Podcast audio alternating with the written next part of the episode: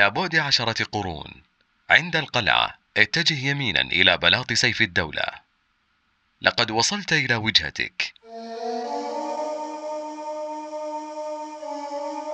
هل سلكت طريقا يوما وتهت أو انتابك شعور بالضياع؟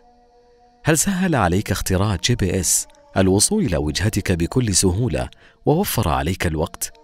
هل عرفت كيف يحدد العلماء الأوقات الدينية كتحديد أوقات الإمساك والإفطار في رمضان أو رؤية الهلال لرحيل شهر أو قدومه ومعرفة المناسبات الدينية؟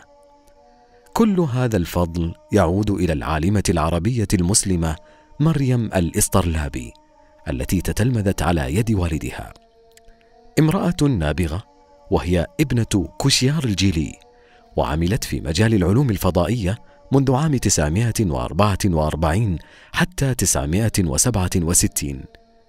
اخترعت مريم الإسطرلاب المعقد ثم قامت بتطويره، وهو آلة فلكية قديمة أطلق عليها العرب ذات الصفائح، وهو نموذج ثنائي البعد للقبة السماوية يظهر كيف تبدو السماء في مكان محدد عند وقت محدد، وقد رسمت السماء على وجه الإسطرلاب.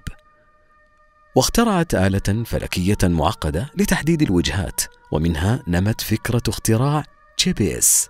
ورغم تعقيد هذه الآلة تهافت عليها الناس باقتناء آلة مصغرة لهذه الآلة، وهي التي تشبه ساعة الجيب المصغرة. مريم الإسطرلابي وصلت إلى وجهتها الأخيرة بعد أن أوصلت كل تائه إلى وجهته.